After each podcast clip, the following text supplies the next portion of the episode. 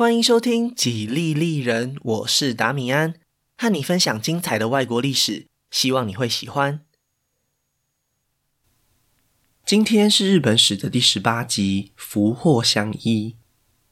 在今天的节目里会继续向大家介绍原平合战，由于主要登场的人物就只有那几位，所以大家应该简单参考一下资讯栏的人物介绍就好。不过就和上一集一样，如果要更清楚了解局势的发展，地理位置就非常重要了。因此我还是会绘制一张原平合战中期的地图，并且标记上几场重要的战斗，建议大家可以参考一下这两集的地图，应该会蛮有帮助的。当然这些资料我都会放在 Facebook 和 Instagram 的粉丝专页，也麻烦大家两边都顺手追踪一下，连结都可以在下方资讯栏找到哦。由于原平合战本身就是故事性比较强的一段历史，所以这集的重点我会着重在几场战斗以及人物之间的互动上。当然，相信大家可能有看过不少以此为主题的影视作品，为了避免大家期待落空，先在这里打个预防针。有一些比较夸张的情节，像是火牛阵之类的，很多都是出现在军纪物语之类的文学作品里，可信度相对没有这么高，我就不会特别提到了。希望大家在听完这集节目以后，可以明白在这峰回路转的几年里，元赖朝是如何一步一步打造出一个划时代的新局面。那么今天的节目就开始吧。上一集说到蚁人王举兵以后，虽然出师未捷，但是他的壮烈牺牲还是成功点燃了反抗平家的火苗。在这些愿意响应号召的地方势力之中，有些人是为了拓展自己的地盘，有些人则是为了一雪前耻。其中最有实力也最直接和平家对抗的，分别是占领信浓的源义仲以及掌控关东地区的源赖朝。不过在这两位源氏血脉的东北方，还有一位大人物，那就是雄踞日本东北陆奥地区的藤原秀衡。在这边也帮大家复习一下，在第13集节目里，东北地区爆发了一连串的混战，最后在河内源氏的支持下，藤原清衡整合了当地的政治势力，建立了澳洲藤原氏的基业。在接下来将近100年的时间里，虽然澳洲藤原氏因为距离平安京遥远，没有机会进入政治核心，但也正是因为如此，让他们远离了院政时代里上皇和天皇频繁的斗争，得以全力发展自己的事业。正好在陆奥地区的山脉中蕴含了大量的金矿，为澳洲藤原氏提供了发家致富的资源。终于在接连三代的努力建设后，这里发展成为一个繁荣的国中之国，其中澳洲藤原氏的根据地平泉甚至是当时日本第二大的城市，仅次于平安京而已。如果听众朋友们有机会拜访岩手县，千万不能错过著名的平泉文化遗产中尊寺金色堂。这座富丽堂皇的建筑杰作，就和之前介绍过的宇治平等院一样，都是净土思想背景下诞生的信仰寄托，当然也是澳洲藤原氏繁华的缩影。在这集登场的藤原秀衡就是这个家族的第三代。为什么要特别提到他呢？因为在西元1174年，也就是原平合战爆发的6年前，藤原秀衡收留了一位16岁的少年。这位血气方刚的年轻人有很多不同的名字，刚出生时被取名为牛若丸，被送进寺庙以后又得到了一个法名遮那王。不过大家最熟悉的应该还是代表他武家血统的源义经了。当年平清盛将源赖朝流放至伊豆以后，也把他几个年幼的弟弟都送进了寺庙，而源义经就是其中最桀骜不驯的一位。身为源义朝的第9个儿子，他在得知了自己的身世以后，一直都没有放弃替父亲报仇雪恨的渴望，屡屡违反寺庙的规定，偷偷锻炼武艺，为的就是将来有一天能够推翻平家政权。就在他刚满16岁后不久，源义经得到了一位黄金商人的协助，总算是逃离了平安京的寺庙，而他的落脚之处就是遥远的平泉。一转眼时间就过了6年，当源赖朝宣布起兵造反以后，热血沸腾的源义经恨不得自己立刻出现在哥哥身边，替他斩杀挡路的平家爪牙，随即向藤原秀衡表达了离开的意愿。眼看源义经心意已决，藤原秀衡也没有什么理由好阻拦的了。也许这是一个和源赖朝建立同盟关系的机会也说不定，于是就让源义经带着300名骑兵快马加鞭赶往关东。只可惜当他翻山越岭好几个礼拜，好不容易抵达前线时，源赖朝早就已经在富士川之战取得胜利，凯旋回到镰仓了。为了以最快的速度凝聚向心力，源赖朝推行了一项新的规定，叫做新恩给予。简单来说就是，只要从这一刻开始，你愿意加入对抗平家的战争，并且接受所有镰仓大本营下达的命令，那么无论你过去的背景如何，都可以立刻成为御家人，直接从属于源赖朝，得到的荣誉和赏赐当然也会远远高出其他不是御家人的武士。相反的，如果没有办法做到绝对服从，就算你的祖先曾经和河内源氏打拼奋斗多年，也一样会被视为叛徒，不仅会被逐出御家人的行列，就连原本的土地财产都会遭到没收。这种雷厉风行的赏罚制度非常有效，在未来的几年内将会成为稳定关东地区最重要的因素。就是在这种背景之下，尚未建立任何功勋的源义经踏入了镰仓大本营。如果有人期待这将是感人肺腑的兄弟重逢，那他可能要失望了。虽然源赖朝看见流着源氏血脉的弟弟带枪投靠，心中很是欣慰，但是他和源义经只是同父异母的兄弟而已。而且源义经的母亲只是小妾，在庶嫡之分非常明显的日本，这样的出身背景几乎就已经决定了一切。更何况当年源赖朝被流放时，源义经还只是个在襁褓中嚎啕大哭的婴儿，要说两人能有什么深厚的情谊，那是真的有点不切实际了。对源赖朝来说，这位年轻气盛的弟弟和其他武士集团里的部下没有什么两样，主从关系是远远胜过兄弟之情的，源义经还是得在战场上证明他自己的价值才行。着急想要立下战功的源义经并没有马上获得机会，虽然在富士川大捷以后，源赖朝曾经考虑过要乘胜追击，一路反攻回平安京，然而在镰仓的部下里，有许多人忠心耿耿地给出了建议，要成就大业千万不能操之过急，从关东到近畿的路上还有无数的困难需要克服，没有人可以保证这些地方势力不会阵前倒戈，现阶段的最佳行动还是留在关东养精蓄锐，因为就算源赖朝暂时不进攻平家也没有关系，还有其他人会完成这项任务。没错，就是几个月前才刚攻下北陆地区的源义仲。和源赖朝阵营不同的是，源义仲手上有蚁人王的长子当作招牌，以名分上来说，确实比源赖朝还更有理由号召群雄起义，这也是源赖朝为什么不想急着进京的其中一个原因。虽然关东武士愿意追随他，但是在一般老百姓眼中，后白河上皇和安德天皇都在平安京，贸然进攻看起来就像是乱臣贼子。源赖朝非常清楚，自己想要的不只是复仇而已，他要建立自己的政治王朝，成为天下武士的领袖，那么当然一切都必须更小心谨慎才行。源赖朝的按兵不动，如果以事后诸葛来看，毫无疑问是非常正确的选择，因为重整旗鼓的平家军几个月后就在美浓击溃了其他反抗军，成功稳住了阵脚。本来实力较为强大的平家应该要趁着这个机会将东方的反抗军各个击破才对，然而就从这一年开始，西日本爆发了可怕的大饥荒。根据当时的记载，在灾情严重的地区，几乎每个晚上都会发生火警和强盗案件，治安败坏到了极点，不仅婴儿随意被遗弃在路边，街上也堆满了民众的尸体，更夸张的是，甚至还出现了人吃人的传言。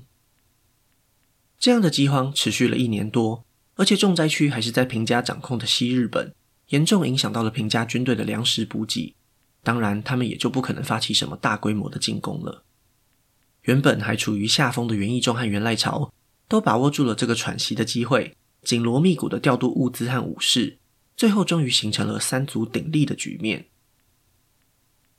在这段时间里，源赖朝不仅出兵常陆国剿灭了怀有恶心的佐竹氏，同时也和平安京里建立了秘密的联络管道，他想接触的对象不是别人，正是皇族之中的最高权威后白河上皇。当年曾经被平清盛软禁过的他，对平家武士一定怀恨在心，非常有可能成为突破口。于是源赖朝就亲笔写了一封书信，表明了自己的心意。他向后白河上皇表示，他暂时接管关东地区其实并无反叛之心，单纯只是要维护地方上的秩序而已。如果后白河上皇愿意调解，身为源家嫡系血脉的他非常乐意和平家和解，具体的规划就是将天下分成两部分，东日本由源家守护，西日本则是继续让平家来管理。源来朝的这项提议无非是想获得朝廷官方的认可，借此取得统治的正当性。然而当后白河上皇把这个方案转达给平宗盛时，立刻就遭到了拒绝。首先，源赖朝并不能代表所有的反抗势力，就算他愿意停手，源义仲也不可能就此善罢甘休。再者，任何的和平协议都有可能是拖延时间的缓兵之计，一旦源赖朝摆脱掉反贼的污名，未来只会发展得更加顺利，成为更难缠的敌人而已。虽然平宗盛想得很清楚，但是他除了逼迫后白河上皇拒绝提案之外，也无法发起其他行动了。现在的他早已被饥荒搞得焦头烂额，哪里还有办法出兵剿灭镰仓集团呢？终于又过了1年多，来到西元1183年的春天，西日本的饥荒稍有缓解，源赖朝和源义仲又在势力范围的交界处产生了纠纷。眼看机不可失，平宗盛才又再次发起了进攻，而他选择的目标就是位于北陆地区的源义仲。一来这里距离平安京比较近，相对容易补给；二来北陆地区的几个令制国一直都是日本粮食产量比较充足的地方，只要能够收复这些土地，就可以改善粮食不足的问题。为了顺利达到目标，平宗盛决定孤注一掷，将手上可以调度的资源全部都投入到这一次行动里。他不仅将防卫平安京的兵力都送到了前线，甚至还颁布了临时征兵令，强迫地方上的农民拿起武器一起讨伐源义仲。在短短的几个月内，竟然真的让他聚集了将近10万人的大部队，这在西元12世纪的日本可以说是非常可观的数字了。然而平宗盛似乎没有搞清楚状况，平安时代里武士之所以崛起并不是没有道理的，想要以人数取胜的他并没有注意到，这些心不甘情不愿加入的农民们，很多人就连握刀的姿势都有问题，又怎么可能打得过源义仲手下的武士呢？虽然一开始平家军的声势非常浩大，将源义仲逼退了数十公里，但是同一时间，战场也逐渐由平原进入了丘陵地带，最终抵达了一座名为巨利加罗卡的关隘。这对从小在信浓国山林之间长大的源义仲来说，就像是踏入了他的主场。再加上休兵的这1年多里，源义仲有非常充裕的时间来了解地形，所以当平家军继续向前追击时，就被他找到了一个致命的破绽。熟悉当地交通路线的源义仲立刻就派出一支奇袭部队，悄悄地绕到平家军身后，展开了两面夹击。遭到包围的平家军事前从未想到会陷入这样的处境，就连阵中几名大将也都不知道该如何是好。而且在这种混乱的时刻，人数众多反而是一种劣势，于是平家军就像是膨胀到极限的气球，只要轻轻一次，立刻就以最快的速度开始泄气。还记得吗？在这支大部队里，有许多人是临时被推入地狱的可怜农民，他们在战场上只能惊慌失措地逃窜，只求保住自己的小命，一点抵抗的勇气也没有。其中一部分的人甚至还掉头转向，加入了源义仲的部队，跟着一起大喊打倒平家的口号。陷入溃败的平家军这时才发现，他们眼前唯一的一条道路，竟然是深不见底的悬崖。照理来说，陷入绝境时可以激发全体将士拼死一战的勇气，然而平家军的指挥体系早就已经瘫痪，只能任由源义仲的军队一步一步将他们挤下山崖。运气比较好的幸存者趁着同伴惨遭毒手的空档，拼死逃离了战场。当这场噩梦终于结束以后，通往平安京的道路上，除了堆积如山的尸体以外，只剩下散落一地的盔甲。这一场源平合战当中规模最大的会战，以源义仲史诗性的胜利画下了句点。平宗盛的豪赌可以说是赔得血本无归，他不仅没有办法消灭源义仲率领的反抗军，还赔上了所有能够防御平安京的武力。在北陆地区和近畿地区之间，只剩下一条畅通无比的康庄大道。绝望的平宗盛只好低声下气向比叡山严立司求救，因为如果源义仲想要进京，势必要先经过平安京东北方的比叡山，这些宣扬净土宗的僧兵就是平家最后的希望了。虽然严立寺曾经引领平清盛遁入佛门，还算是有些交情，但是他们也没有忘记平清盛带着天皇参拜严岛神社的不良记录。在一番权衡之后，严力士决定果断抛弃平家，转头欢迎源义仲的部队。平宗盛一看苗头不对，立刻决定断尾求生，下令让平家全体人员紧急疏散，前往西方的福原。那里3年前就曾经成为战时的首都，就算不太舒适，至少也算是个安全的地点了。然而就在平宗盛带走外甥安德天皇时，他却惊讶地发现队伍之中少了一位重要的人物。没错，就是经历过无数大风大浪的后白河上皇。被软禁后又重获自由的他，才不想跟着平家受苦受难，现在这些麻烦人物要离开平安京，他可是求之不得啊。就算源义仲再蛮横无理，最多也就是另外一个平清盛而已，又有什么好怕的呢？原来后白河上皇早就预料到事情的发展，提前一步偷溜到严立寺了。得知情形的平宗盛差点没被气死。要知道，如果后白河上皇和源义仲结盟，那事情可就大条了。虽然平家手上还有安德天皇，但是后白河上皇是有权力再拥立一位新天皇的。如果事情真的往这个方向发展，那平家很快就会成为大家眼中失去正当性的反贼了。所以平宗盛是说什么也不能让敌人得逞的。于是他心生一计，按照日本皇室几百年来的传统，举行登基仪式的时候一定要有世代相传的3样神器，否则就不能算是正统的天皇。如果顺着这个逻辑想下去，只要把3样神器都带走，那么未来就算有新天皇登基，也可以利用这个仪式失败的理由来拒绝承认。虽然听起来有点勉强，但这也已经是没有办法的办法了啊。临走前，平宗盛在平家老宅6波罗馆放了一把大火，祖上3代传承下来的精神象征就这样成为飘散在平安京里的灰烬了。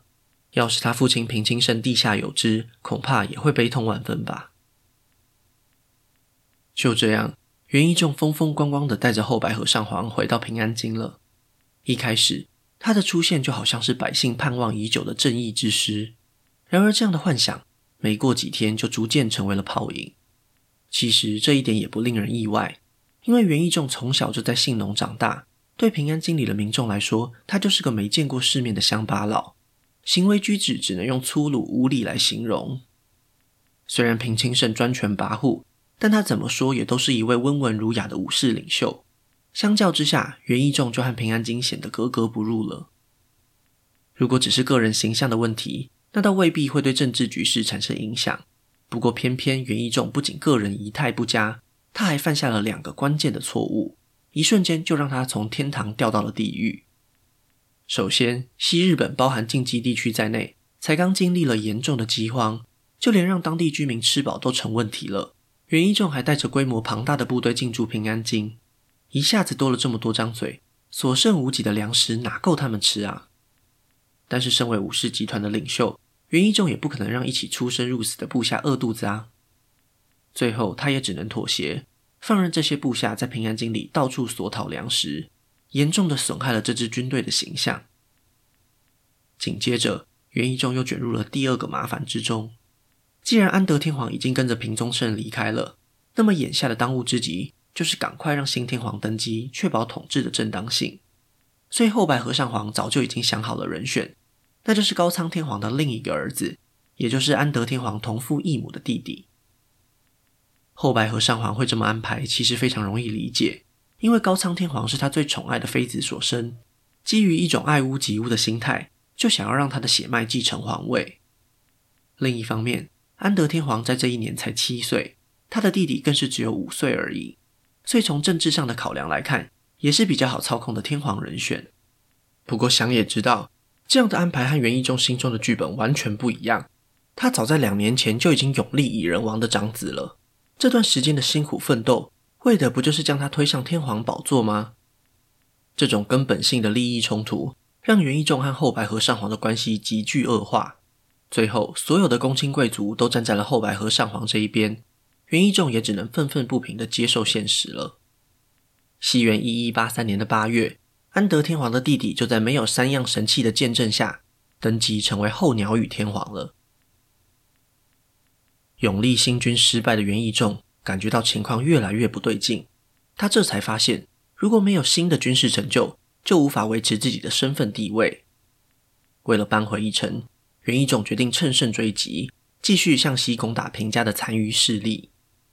正好后白河上皇也想找个机会支开源义仲，二话不说就下达了讨伐逆贼平家的命令。当源义仲前脚才刚踏出平安京，源赖朝的使者就已经抵达后白河上皇的院庭了。原来这些日子里，源赖朝虽然远在关东，但是他透过自己的情报网络确实掌握了平安京里发生的一切。他非常敏锐地察觉到源义仲的政治智慧严重不足，早晚会和后白河上皇闹翻，所以早就准备好要在这个时候递出橄榄枝了。那么源赖朝的使者到底带来了什么讯息呢？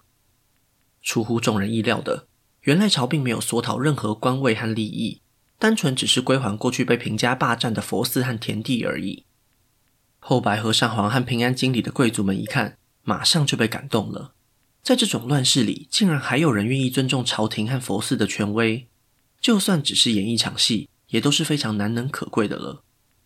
俗话说得好，没有比较就没有伤害。过去几个月里，源义仲的所作所为完全衬托出源赖朝的气量，立刻就让后白河上皇下定决心更换盟友了。西元1183年10月，就在源义仲抵达濑户内海和平家展开血腥残酷的战斗时，他突然得知了一个晴天霹雳的消息。后白河上皇颁布了正式的诏书，宣告源赖朝为反抗平家的第一功臣，不但撤销掉过去对他谋反的指控，还恢复了他被流放到伊豆以前的官位。最重要的是，后白河上皇还宣布让东日本所有的令制国重新开始缴纳税收，若有违反命令者，全权交由源赖朝处置。虽然这听起来像是在重新找回朝廷的权威，但是实际上就是承认源赖朝对东日本的支配权。而且不仅仅是关东而已，就连源义仲的地盘也有一大块都被包含在内。想当然，源义仲听到消息以后，气的是火冒三丈。他为了打倒平家抛头颅洒热血，时至今日都还在战斗，就算没有功劳也有苦劳吧。一想到源赖朝只是龟缩在镰仓就能获得如此殊荣，源义仲心中顿时涌上了满满的相对剥夺感。然而现实的条件才不允许他怨天尤人，千万别忘了他还在前线作战啊。就在源义仲准备在水岛这个地方和平家决一死战的那天，竟然碰上了难得一见的日全食，让全军士气受到了严重的影响。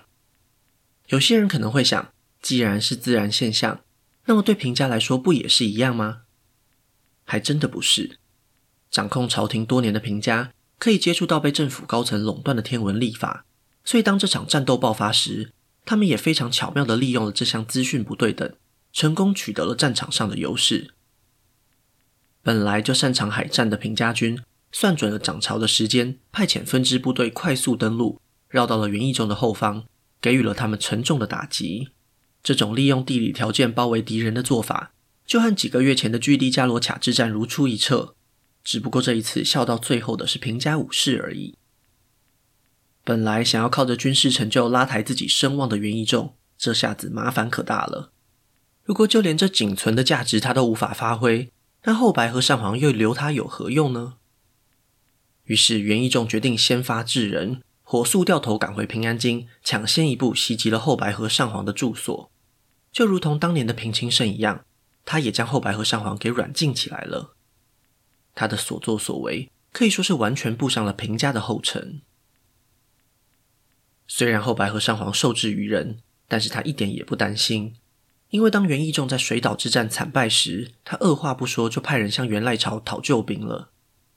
来自镰仓的援军这个时候已经抵达三河国，随时准备要对源义仲发起攻击。如果没有意外，平安京很快就要变天了。元气大伤的源义仲在走投无路的情况下，只好任命自己为征夷大将军，带着手下残余的武士背水一战。只可惜他要面对的是过去3年里都在养精蓄锐的镰仓军，所以结果大家应该也都可以猜到了。在宇治川爆发的大战，就是源义仲军旅生涯最后的华丽谢幕。原本他还想逃回北陆地区东山再起，但是在半路上就被追兵拦下，心中满怀怨恨的战死了。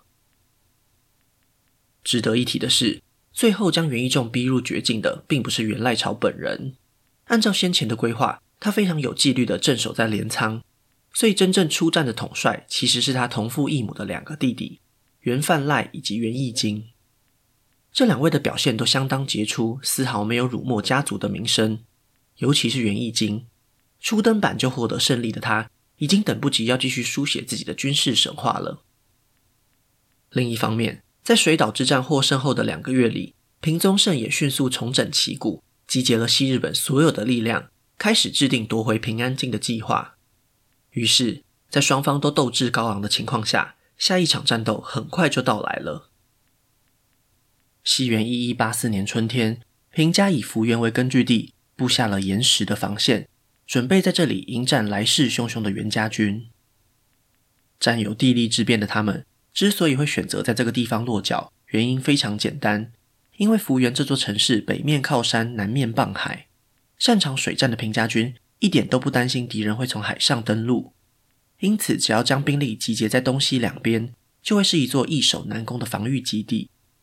按照源家内部的作战计划，东边的主力部队由源范赖领军，而源义经则是必须绕过福原北方的山丘，从西边一座名为伊之谷的关口进攻。如果按照正常的发展，这将会是一场血战，就算源家军最后能够打下这座城市，也势必要付出极大的代价。就在两军交锋以前，平宗盛突然接到后白河上皇的来信，表示愿意和谈，